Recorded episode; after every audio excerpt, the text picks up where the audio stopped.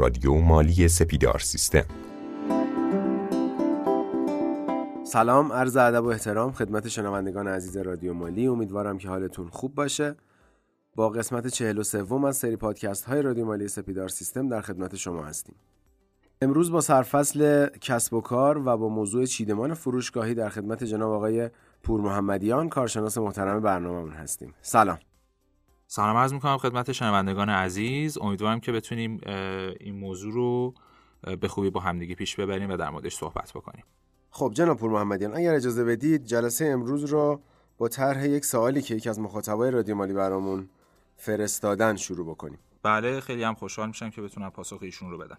جناب آقای حسن نجفی برای ما سوالشون را این شکلی مطرح کردن. گفتن که در مورد کسب و کارهای کوچیک مثل سوپرمارکت هایی که تو شهرهای کوچیک هستن خواستن که نقاط پیشرفتشون رو بگیم چجوری می‌تونن اینا بزرگتر بشن.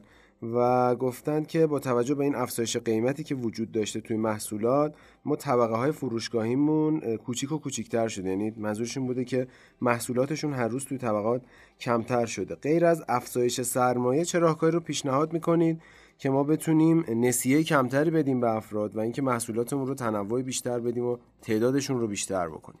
بسیار عالی. ممنون آقای نجفی. ببینید من یه نکته رو قبل از اینکه به پاسخ این دوست عزیزمون برسیم بگم. فرقی نمی‌کنه که کسب و کار ما چقدر بزرگه یا کوچیکه یا کجا در واقع هستیم تو تهرانیم یا تو شهرهای دیگه. یه قاعده کلی وجود داره. رمز موفقیت ما در کسب و کار تو دو تا نکته است. یک من هزینه هام رو کاهش بدم. دو سودم رو افزایش بدم. دو تا نکته خیلی ساده و بدیهیه. اما مشکل کجاست؟ مشکل اینجاست که خیلی راحت این دوتا رو نمیشه اجرای کرد. در مورد سوال این دوست عزیزمون من یه نکته بگم. با توجه به همون نکته که شما فرمودید شرایط الان اینکه هیچ کس در واقع نقدی به شما غیر نقدی به شما جنس نمیفروشه. خب شما چرا غیر نقدی دارید در واقع دارید جنستون رو میفروشید؟ تو این شرایط یک مقدار از نسیه فروختن باید فاصله بگیرین. حساب دفتری داشتن اینکه من پول تو بعدا میارم حالا ماه دیگه با تصفیه می‌کنم اینها جز مشکلاتیه که شما باهاش دست به گریبان هستید در حال حاضر. و به نظر من اولین کاری که می‌تونید بکنید اینه که خیلی واضح و شفاف به مشتریاتون بگید که حساب دفتری ندارید. این نکته اول. نکته دوم این که برای اینکه بتونید با توجه به شرایط موجود و اینکه فرمودید که نمی‌خواید افزایش سرمایه داشته باشین به نظر من تمرکزتون رو روی محصولات پرفروش بگذارید. محصولاتی که فکر می‌کنین توی اون منطقه‌ای که دارید کار می‌کنین بیشترین استقبال ازش میشه رو اونها سرمایه گذاری بکنید اونها رو خریداری بکنید اونها رو به فروش برسونید. نکته بعدی این که همونطور که خدمتون عرض کردم تو پادکست های گذشته بیایید از اسپانسرها استفاده بکنید. به هر حال شما یک فضایی رو در اختیارتون هست تو فروشگاه که می‌تونید از اونها به عنوان تبلیغات استفاده بکنید برای مشتریاتون و از طریق اونها کسب درآمد بکنید. و یه نکته دیگه این هم که می‌تونید بهش توجه بکنید اینه که یه بازنگری توی تامین کننده هاتون داشته باشید. سعی بکنید تامین کننده هایی رو پیدا بکنید که یا در واقع با حاشیه سود بالاتری به شما در واقع جنس ارائه میدن یا اینکه در دراز مدت می‌تونید با اونها تصویه بکنید و خرید نقدی از اونها نداشته باشید. امیدوارم که حالا این مواردی که من بهش اشاره کردم تونسته باشه که پاسخ این دوست عزیزمون رو بده. خیلی ممنونم از شما. خیلی خوبه که ما این سوالات رو دریافت می‌کنیم از دوستان. اینا به ما مسیر میده و ما می‌تونیم با توجه به نیازهای مخاطبای خودمون محتوا رو تولید بکنیم. ممنون از شما که سوالات خودتون رو با ما در میون می‌ذارید و ما سعی می‌کنیم که به اونها پاسخ بدیم. اگر اشتباه نکنم امروز می‌خوایم در مورد چیدمان فروشگاه ها صحبت بکنیم. بله دقیقا در مورد چیدمان فروشگاه ها می‌خوایم صحبت بکنیم و چند تا نکته مهم رو می‌خوایم در این مورد بهش اشاره بکنیم. معمولا فروشگاه ها اگر دقت بکنین دکوراسیون های خاص خودشون رو دارن. یه مثال ساده بزنم. شما اگر توی یک پاساژی رو که مثلا حالا همیشه مردم بهش سر می‌زنن مثلا تو تهران پاساژ کوروش. برید اونجا یه سر بزنین. اگر دقت کرده باشین هر فروشگاهی با فروشگاه دیگه از نظر دکوراسیون و چیدمان کاملا با هم متفاوت اما اکثرا یک سری نکات مشخصی رو با همدیگه دارن رعایت می‌کنن. امروز راجع به اون نکات می‌خوایم با همدیگه صحبت بکنیم و اینکه چه تأثیری توی بازاریابی و فروش داره. این نکاتی که امروز می‌خوایم در موردش صحبت بکنیم در مورد فروشگاه خاصی که نیستش. یعنی مهم نیستش که چه کسب و کاری داشته باشیم ما. نه هیچ فرقی نمی‌کنه که ما کسب و کارمون چی هست. تقریبا تو همه کسب و کارها میشه ازش استفاده کرد. ولی ممکنه تو یه سری کسب و کارها نمود بیشتری پیدا بکنه. مثلا توی سوپرمارکت ها خب خیلی بیشتر از این تکنیک ها استفاده میشه و ولی تو مثلا بوتیک های نکته های کمتری از اینها رو استفاده می‌کنن. ولی اگر بخوام پاسخ شما رو بدم فرقی نمی‌کنه که کسب و کار من چیه. از همه این نکات می‌تونم استفاده بکنم برای اینکه فروشم رو افزایش بدم. بسیار عالی ما در خدمتتون هستیم. خب این نکاتی که من امروز می‌خوام بگم یک بخشش شاید ربط داشته باشه به اصلا کلا روانشناسی و جذابیت این موضوع هم به خاطر همین نکته هست. نکته اولی که می‌خوام به شما بگم اینه که یه سوال قبلش می‌خوام بپرسم از شما. شما یا دقت کردین که وقتی که وارد فروشگاه میشین مردم اول به صورت ناخودآگاه سمت راست فروشگاه میرن. آره فکر می‌کنم برای خودم پیش اومده بارها بارها. به صورت ناخودآگاه البته. دقیقا به صورت ناخودآگاه مردم وقتی که وارد یک فروشگاه میشن اول به سمت راست اون فروشگاه میرن. و خب این یک نکته بسیار مهم و کلیدیه. به خاطر اینکه دیوار سمت راستی شما نقش خیلی مهمی تو فروشگاه شما بازی می‌کنه. و شما وقتی بخواید محصولات پرفروشتون یا محصولاتی که حاشیه سود بسیار بالایی برای شما داره رو توی سمت راست فروشگاهتون قرار می‌دید. این یک مسئله کاملا علمی و ثابت شده است و شما به صورت ناخودآگاه این کار رو انجام می‌دید. پس یکی از نکته هایی که باید توجه بکنید اینه که دیوار سمت راستی مغازه شما بسیار دیوار مهمی است که محصولات یا تبلیغاتی که می‌خواید اونجا مردم آگاهی بیشتری از اون موضوعات داشته باشن رو اونجا قرار می‌دید.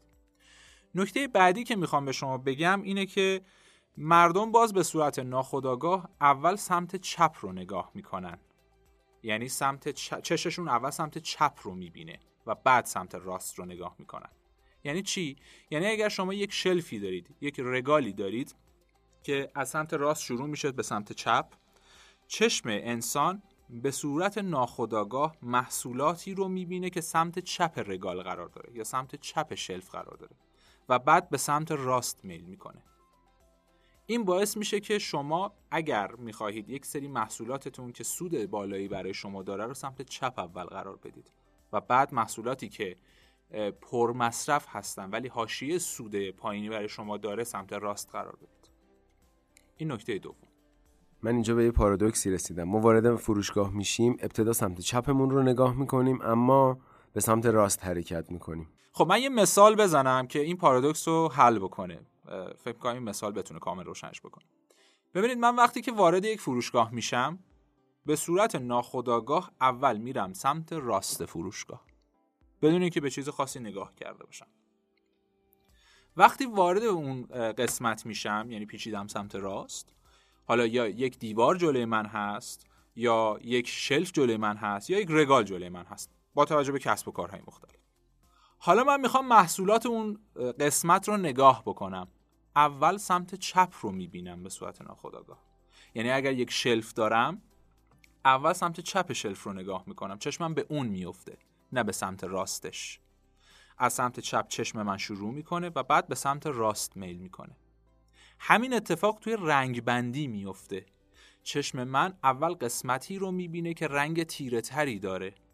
بعد به سمت رنگ های میره که رنگ روشنتری داره.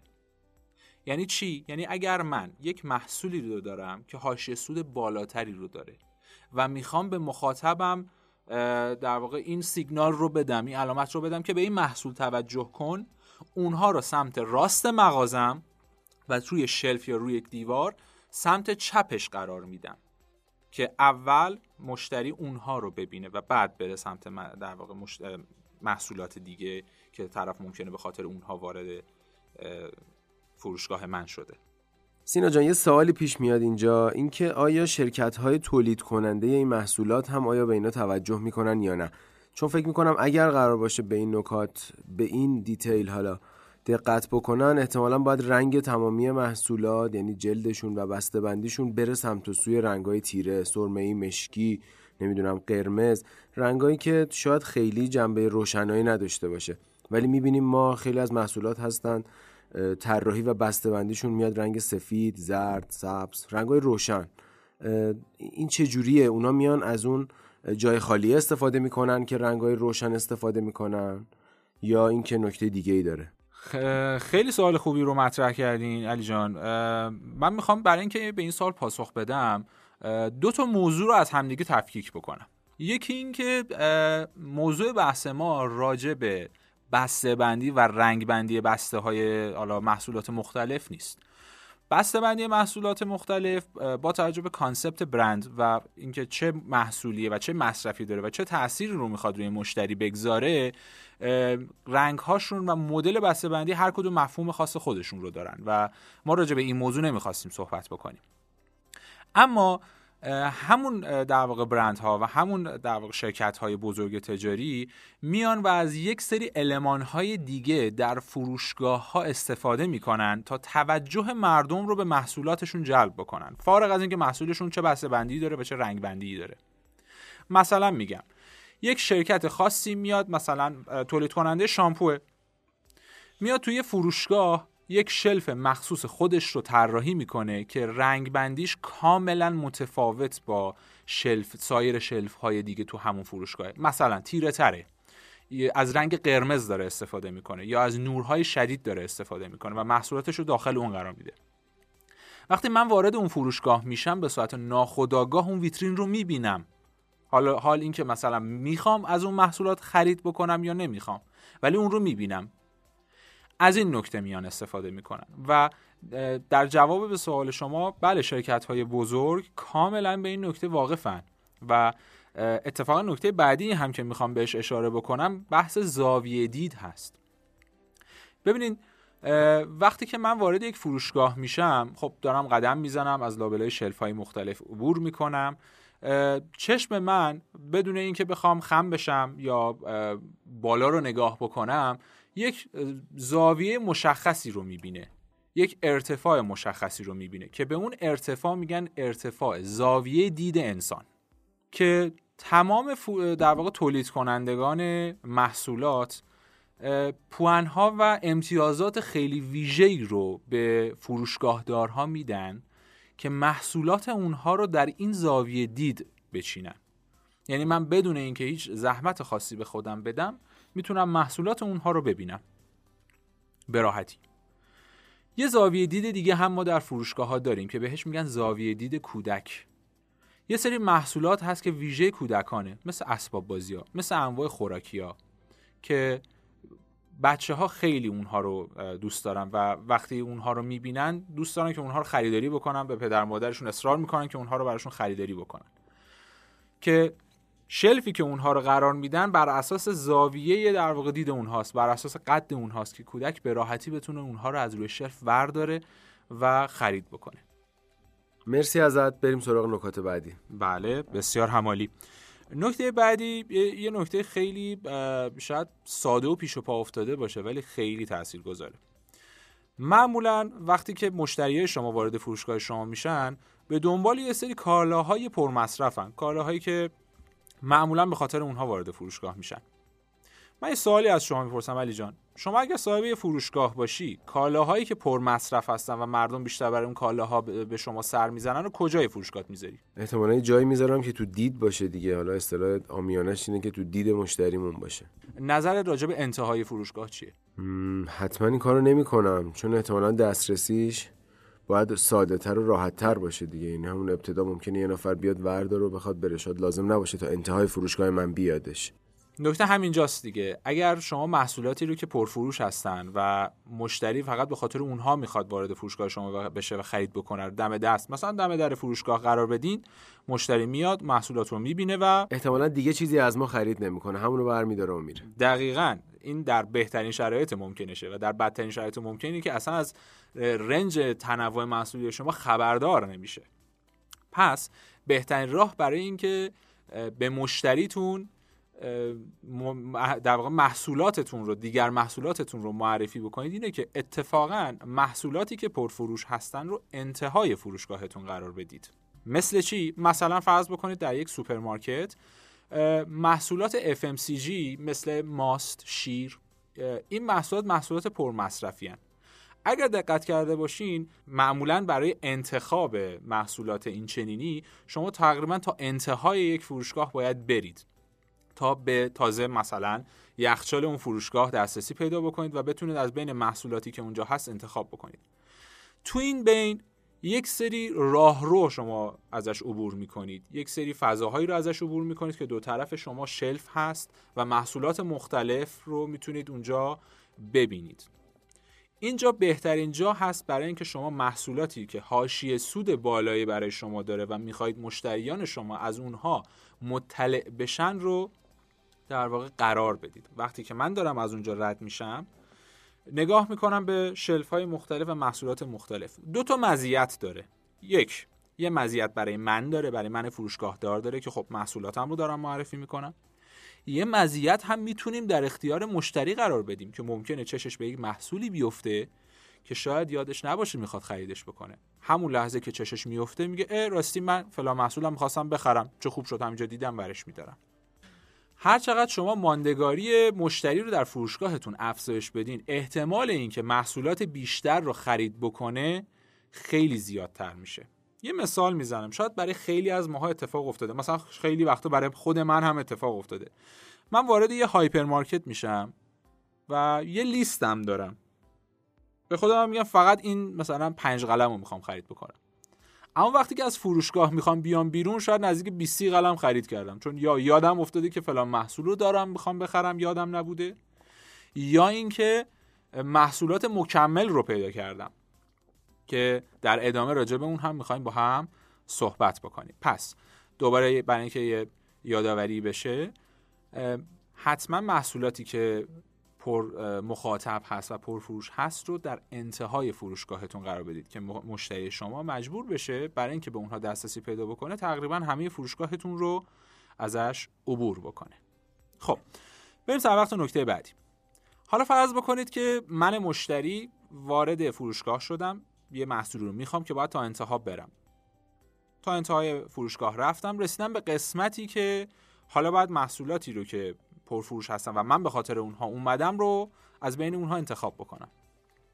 شما فروشگاه دار باید به این نکته توجه بکنید که محصولاتی که همجنس نیستن ولی پرفروش هستن رو کنار همدیگه قرار ندید. فرض بکنید که من وارد یک فروشگاه شدم.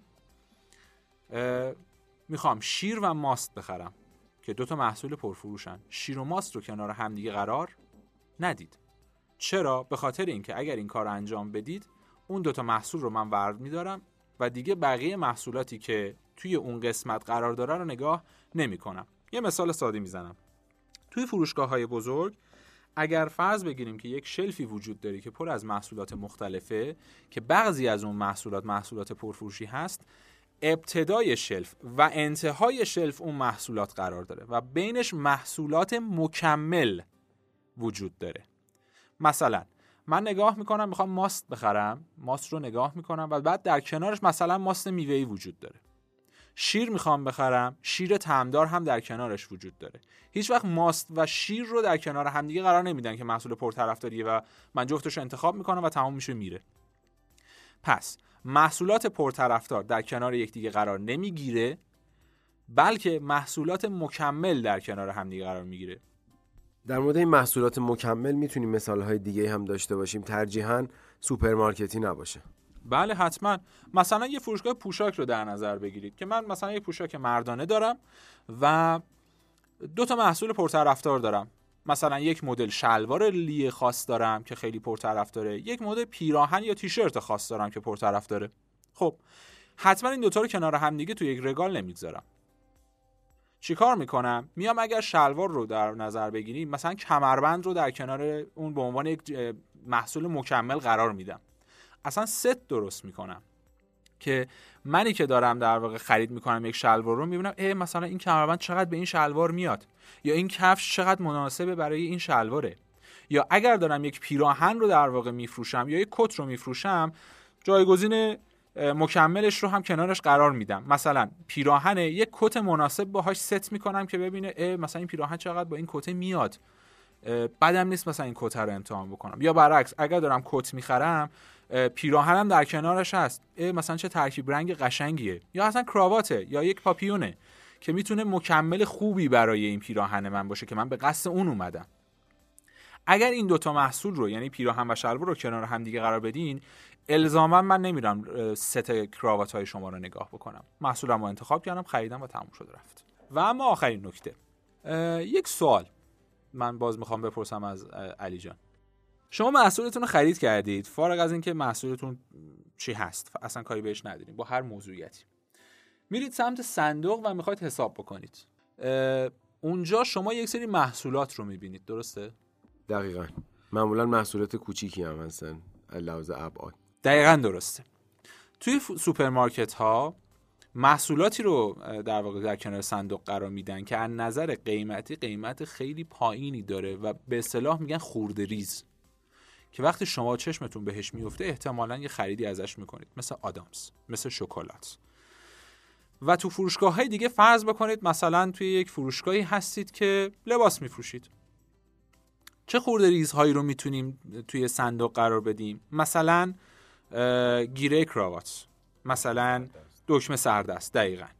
موارد این چنینی معمولا در کنار صندوق قرار می‌گیره. و پیشنهاد حالا متخصصین این صنعت اینه که ماکسیموم تا ده تا در واقع نوع محصول مختلف رو می‌تونید اونجا قرار بدید که هم بتونه تنوع خوبی رو در اختیار مشتریتون قرار بده و همین که در واقع خیلی هم شلوغش نکرده باشیم. که مشتری بخواد گیج بشه. البته نه به عنوان جایگزین پول خورد و یا بقیه پول و اینا بخوایم استفاده بکن. دقیقا همینطوره. نه به عنوان جایگزین پول خورد چون معمولا توی حالا هم خیلی برای من اتفاق افتاده توی داروخونه ها به جای پول خورد به من چسب زخم میدن. هم توی این کیوسکای روزنامه فروشی به جای پول خورد آدامس میدن. حالا فکر کنم یه مثال دیگه هم فروشگاه های موبایل هستن. اگه دقت کرده باشیم حالا هم توی ویترینشون می‌ذارن هم پای صندوق که می‌خوایم حساب بکنیم معمولا از این کابلای رابط یا مثلا شارژر از این سیمای که خیلی پرکاربرد مصرفی یه جورای دیگه سیم شارژ و اینا قرار میدن. البته دوستای موبایل فروش ما خیلی حرفه‌ای تر عمل می‌کنن. من خیلی وقتا پیش اومده من مثلا خودم هفته پیش رفتم یه موبایل خریدم. به قصد خریدن فقط یک موبایل رفتم. وقتی که از فروشگاه اومدم بیرون از حالا گلس محافظش تا یه دونه کیف محافظ و نمی‌دونم قاب و برنامه های جانبی آنتی ویروس بیمه همه اینا رو به من فروخت و اومدم بیرون. خیلی از این نکته استفاده می‌کنن این دوستان. خیلی خب فکر کنم نکاتمون تموم شد و اگر صحبتی هستش در آخر ما در خدمتون هست ممنون از شما. امیدوارم که این نکاتی که گفتیم بتونه کمک بکنه به فروشگاهدارای عزیز که بتونن فروششون رو افزایش بدن و تاثیراتش رو تو کار خودشون ببینن. این نکات نکات خیلی ریزیه و شاید در نگاه اول بدیهی به نظر بیاد. ولی واقعا همین نکات ریز اگر اجرا بشه می‌تونه تو فروش شما تأثیر گذار باشه. ممنون از شما. امیدوارم که توی پادکست های بعدی بتونیم با همدیگه بیشتر راجع موضوع صحبت بکنیم. مرسی از شما که دعوت ما رو قبول کردید و امروز اینجا تشریف آوردید. من یه توضیحی بدم. شاید مثال های ما خیلی مثال های سوپرمارکتی شد. دلیلش هم این هستش که یه مقداری باورپذیری و شاید ایجاد یک تصویر ذهنی برای ما خیلی راحت تر باشه در مورد سوپرمارکت. اما اگر در مورد صنف خاصی سوالی بود یا مثلا نکاتی رو خواستید حتما به ما بگید. روش تحقیقات می‌کنیم و مطالبی رو براتون آماده می‌کنیم. توی پادکست های بعدی در اختیارتون قرار میدیم. باز هم ممنونم که رادیو مالی سپیدار سیستم رو دنبال می‌کنید. خداوند یار و نگهدارتون.